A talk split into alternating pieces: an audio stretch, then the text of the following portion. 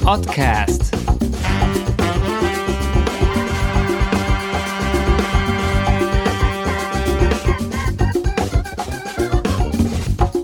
Let's talk about the weather.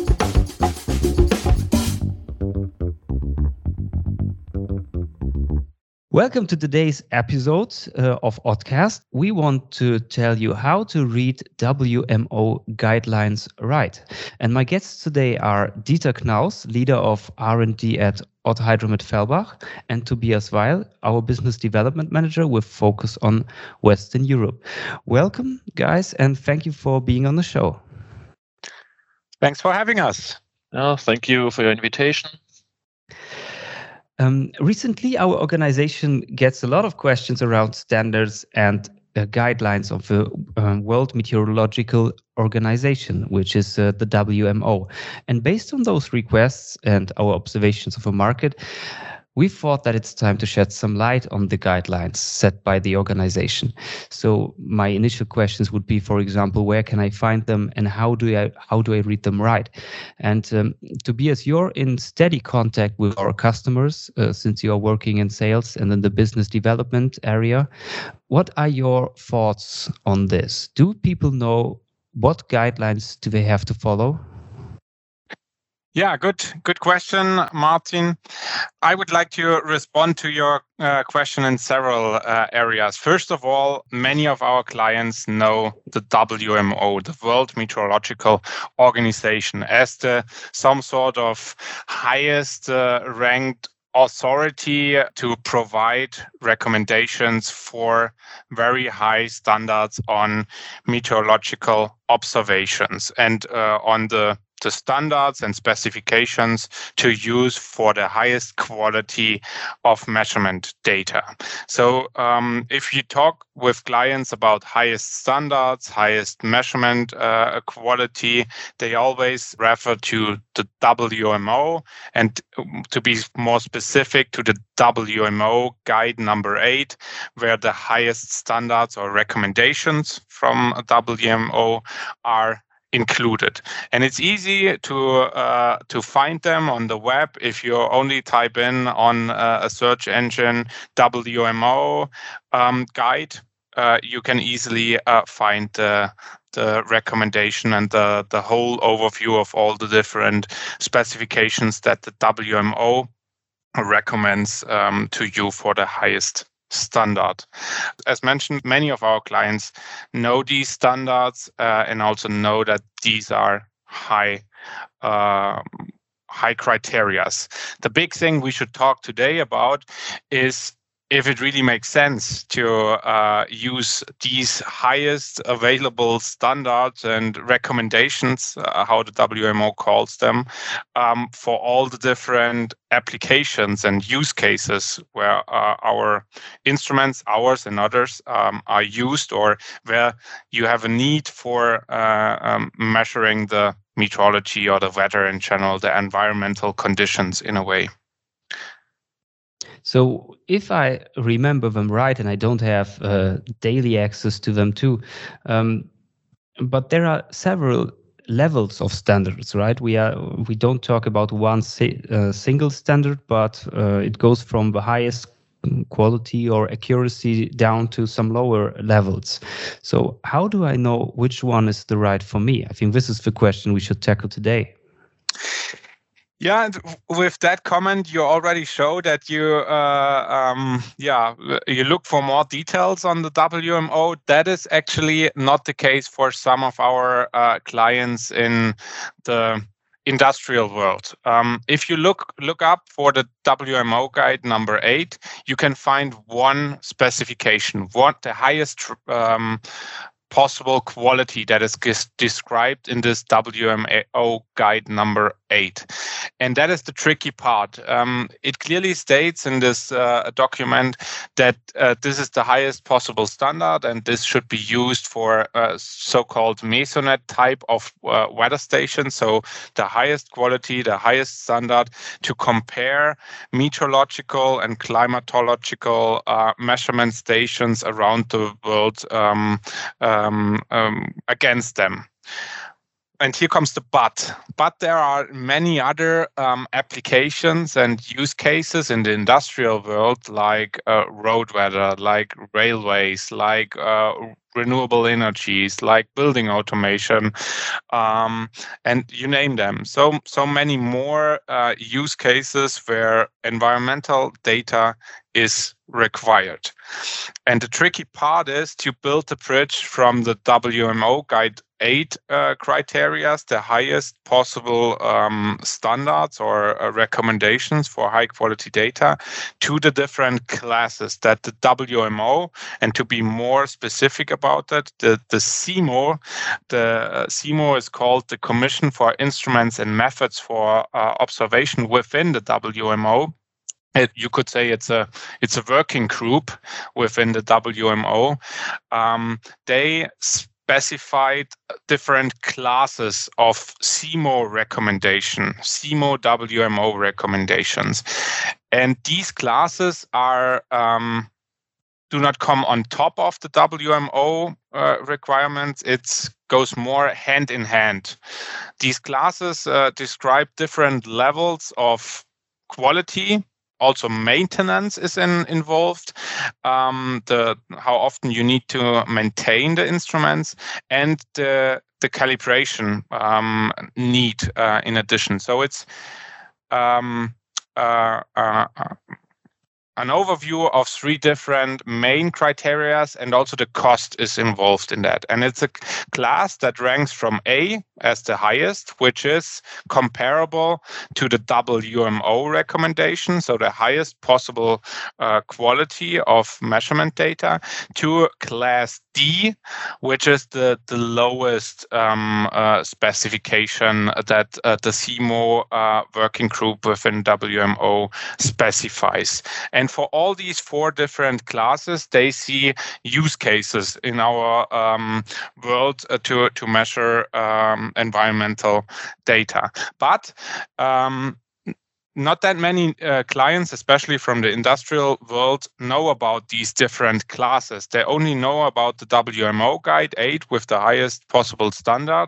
and then very often what we what we can see in the real world and in in tenders um, about observing uh, measurement instruments that they use the WMO Guide 8 criteria as a starting point and then try to further um, yeah uh, builds their own use case into it. So they try to use wmo uh, specification when possible and then uh, try to make it work uh, with their own application driven specifications. And that is very often uh, a critical uh, point to to find anyone um, in the measurement industry world that can fully comply to such tender specifications. So does that mean, or based on your experience, is it hard to find the CIMO guidelines compared to the WMO Guide 8? Is it just uh, popping up everywhere and people think this is the only guideline I have to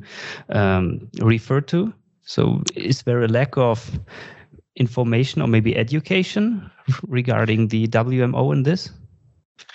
I would tend to agree. If you um, only want to get your job done and um, want to um, uh, publish a, a tender um, and want to to educate a bit with the, what the WMO uh, mentions, you type in WMO guide and you will directly uh, find your way through the uh, web to the WMO guide number eight, where you are overwhelmed more or less uh, with all these different uh, specifications.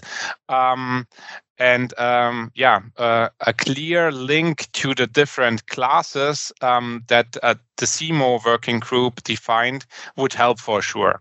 But if it is always also about um, the the good connection to to customers, if you are early involved um, as a, a manufacturer of um, instruments of measurement instruments you can try to educate the client about these classes that the CIMO defined, and that in May uh, is not helpful for a road weather application to specify a WMO highest WMO criteria, as there is also maintenance and calibration uh, that comes uh, with such a high standard, um, and also the costs, by the way, um, for sure, and that such a high accuracy level or quality level in general is not always required.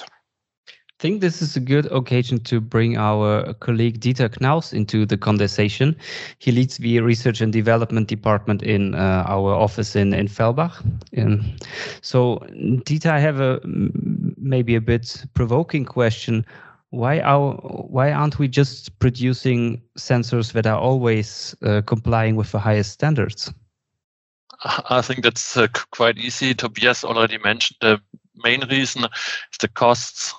Of course, you can produce very uh, uh, high quality sensors, but of course not uh, at a cost you uh, you are prepared to spend. Especially if you have to uh, employ a lot of sensors for a network, then you are looking for sensors which are fairly cheap with, uh, with low maintenance, uh, but also very precise. So it's always a type of compromise. And uh, you mentioned these uh, use cases and uh, this um, WMO guide. Uh, it's it's a guide for metrological instruments. If you want to do very precise measurements, of course, then you are sticking to this guide and trying to find the best sensors maybe price isn't that uh, cost is not that important, but otherwise, it's always a bit of a compromise. And uh, even if you look at this uh, guideline number eight, uh, there are also some uh, description on if you employ sensors in the environment. Um, if you want to really uh, have all this the, the, performance shown on your sensor, then you have to be very careful what type of environment you are putting your sensor in, since your result will also a bit depend on uh, where you put a sensor, for example, temperature measurements. If you put it close to a wall, uh, you can't expect having a, a decent measurement of uh, air temperature, since your big wall will always uh, influence the measurements. The same is true for nearly all these uh, uh, parameters. So you have to be very careful. And in most cases, as uh, Tobias also mentioned, it's not necessary uh, since um, uh, you, you are forced to put a sensor somewhere at a special location, and so you are uh, you can't have uh, big you can't have uh, big influence on where to put it. So we have to be yeah, selective in what type of sensor you want to employ for your measurement task. Is the setting recommendation part of a guideline? So that I need so much space or I want to measure at such a height? Yes, that's that's the, some. Uh, you can have a look in this guideline. It's uh, so chapter one. There's a classification on environment. I know it from precipitation. If you want to to good measurement, you have to go to a flat uh, environment, no trees, no obstacles around. Otherwise, you will have some uh, influence, and and there are some uh, uh, examples on how big these influences are on your measurement results. For rain example, but there are other examples on how to set up your measurement to get uh, good results and especially comparable results. That's another big issue. Uh, if you uh, want to be sure how good or bad your sensor is uh, behaving, then you need some type of reference. Then you have to be also very careful on how you place your instrument and your reference. And uh, yes, otherwise you you will get numbers which are not comparable at all. So just to summarize this chapter before we dive deeper into the parameters. Um, I can buy the most expensive sensor, but if I put it in a bad place, it won't measure correctly. Yes. So there's more to consider than only keeping uh, um, the standard from a technical point. Um, we measure, or let's say our sensors measure a couple of various parameters, and um, some of them are let's say, responding quicker than others, and the uh, response time is also one of the criteria in these uh, WMO guidelines. So um, before we jump into the detailed parameters, Tobias, can you tell me something about the, is there a trend uh, you observe in the market that people want, tend to use the higher criteria in the tenders? I would agree from the last one from my observations from the last one two three years um, I, I think there is getting more and more attention and education towards general standards. And in the past, it was more often the case that manufacturers have been um, included in any sorts of um, education and preparations for tender. That is still the case that uh, several different manufacturers are in, involved and uh, to, to consult and educate in a way what is possible and not.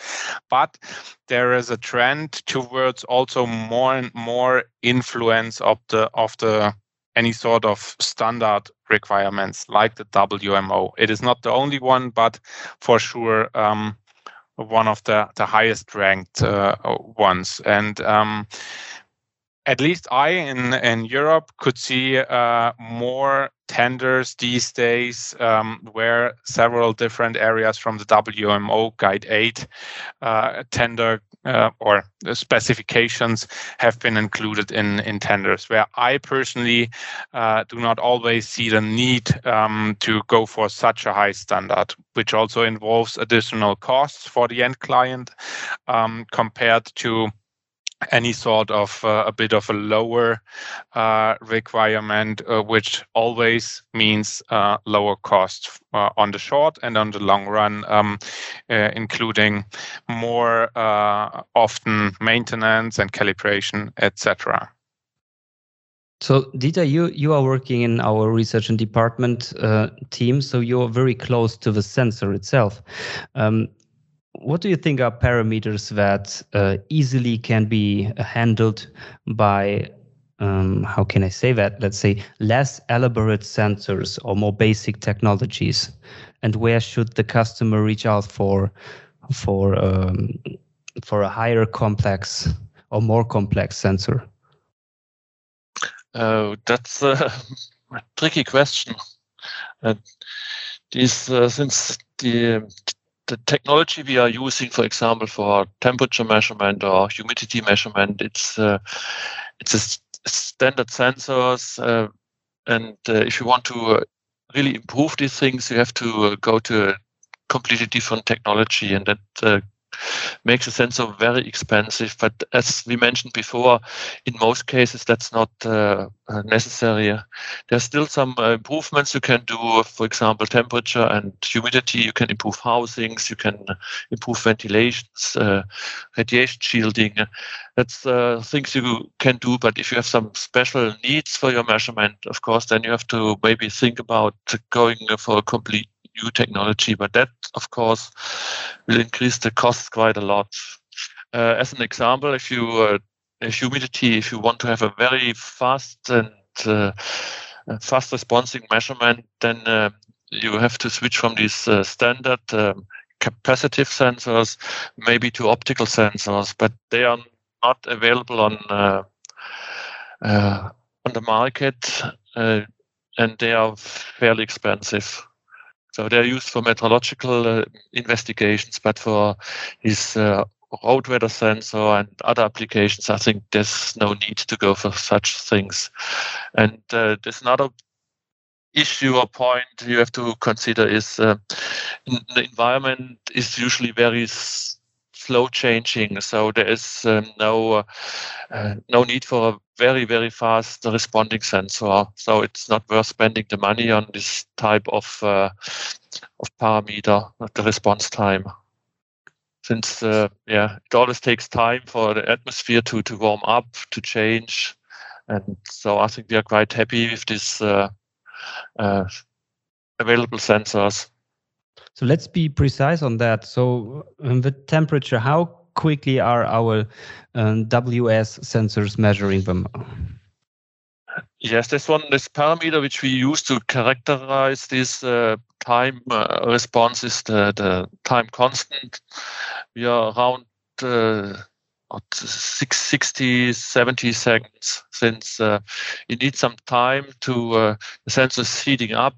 You have to consider the, the thermal conductivity, the thermal mass of your sensor.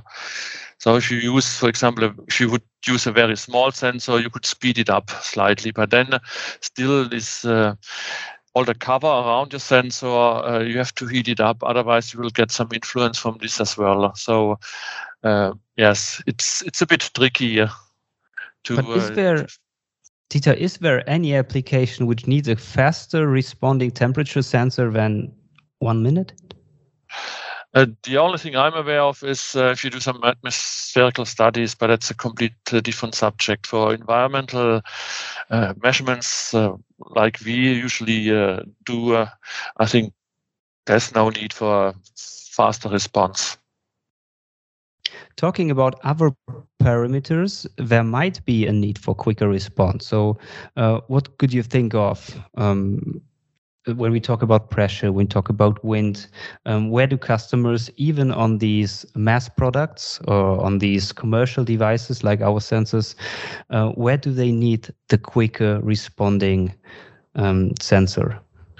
Uh, for example, if you uh, want to measure wind gusts, or we had one uh, use case uh, uh, close to the railway, if they go into a tunnel then you have this, this pressure wave, and if you want to uh, measure peaks, then uh, you have to have a, a, fast responding sensor. And uh, for example, wind, these ultrasonic measurements are very fast. Is so, ultrasonic quicker than the mechanical one? Yes, of course. Mechanical one we are talking about is typical response time of uh, a couple of seconds, 10 seconds. And this um, ultrasonic, it's we are talking about milliseconds. So this is the one we use in our WS yes, sensors and the Ventus. Exactly, and yeah, mm -hmm. yeah that, that's standard. Is ultrasonic measurements. You have no mechanics. It's quick in response. And uh, one other advantage is this: uh, you can measure very uh, low wind speeds, and it has a lot of advantages. Okay, so I have to admit that we're coming to an end of our episode, but um, I want to shed light on a topic that's maybe a bit uh, difficult to think of at the moment since summer has uh, taken over Germany now. Um, but let's talk about rain, precipitation, snow. Um, what is that um, when you think of different technologies, um, what are the more precise ones? What are the uh, more basic ones? What can you tell me about that? Yeah, precipitation. It's uh, for me. It's, uh, it's the most difficult uh, parameter to measure. It sounds a bit strange, but uh, in my experience, uh, it's very difficult since rain. If you think about summertime, you have these thunderstorms with very short rainfalls and uh, very uh, different size of droplets you're getting, starting with big drops, going to small drops. And uh, the most precise measurement for me, it's always if you collect the, the rain.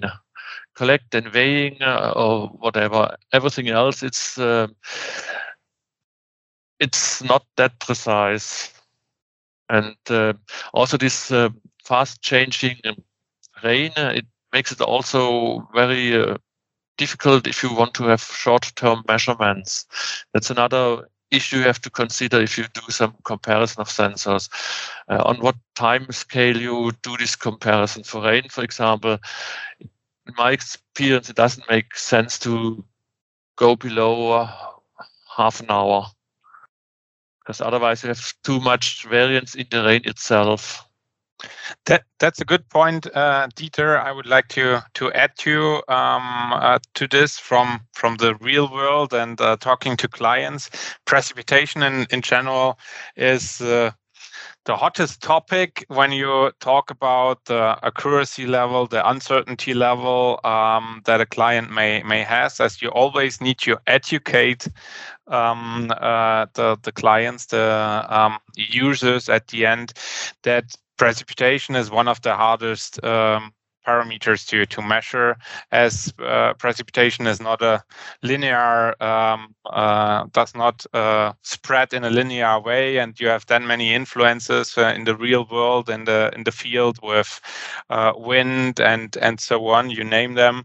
Um, so the client should always think about the an uncertainty level that you can see on the document, the specifications. Some of the manufacturers, as as we as Ott Hydromet also do, specify um, our uncertainty level uh, for precipitation with um, uh, an addition that we uh, say that this is a laboratory uncertainty and there is influence from from wind and other factors in in the field um, others don't do that some others and this is part of the issue that there is not always a, a, a very good understanding and education what a, a good level of uncertainty for precipitation measurement uh, looks like. And the second comment I would like to make is that not for each application uh, and each use case for um, observing uh, environmental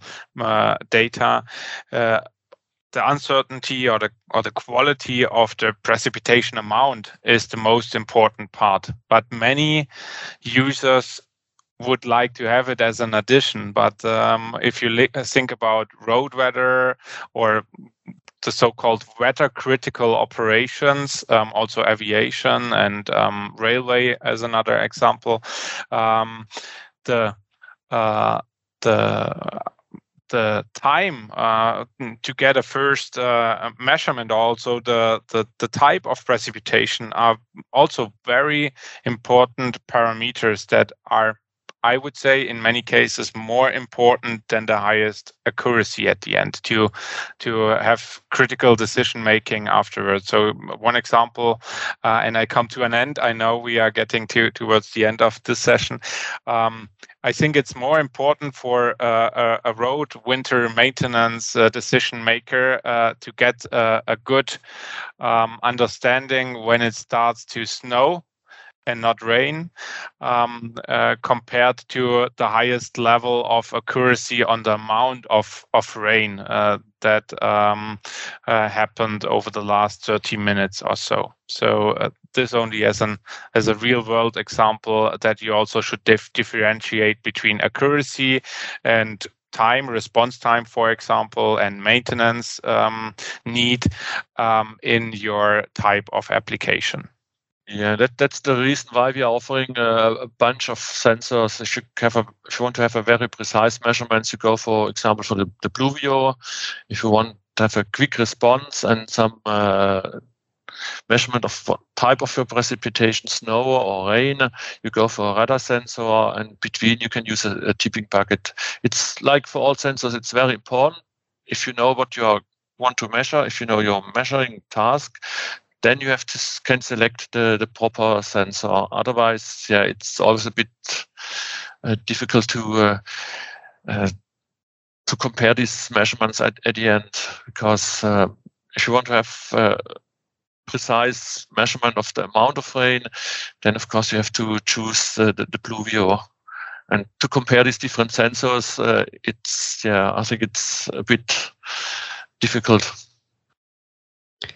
So there's definitely a need to define what is the current application and what is the information that I need, right?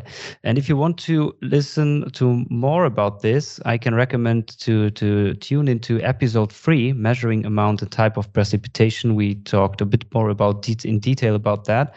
Um, so just before saying goodbye, Tobias, what would be a question uh, you would ask the customer before he gets to you. So when he wants to choose the right type of precipitation sensor. I would ask, um, and I did ask that question several times before, what decisions they need to make based on the measurement data. And from that, answer you can build up on the the measurement task and the quality of uh, different measurement parameters um, you would need to to have to have proper decision making at the end based on informative data um, and uh, not only on on guessing or gut feeling this is not what we want our customers to do, right? okay, so thank you very much for this uh, interesting and insightful session. I learned a lot in this, and I think we have a lot of potential for a follow up since there are so many parameters with details and various technologies. Thank you, Dieter. Thank you, Tobias. And thank uh, you. Yeah, see you soon. Thanks. Talk to you soon. Let's talk about the weather.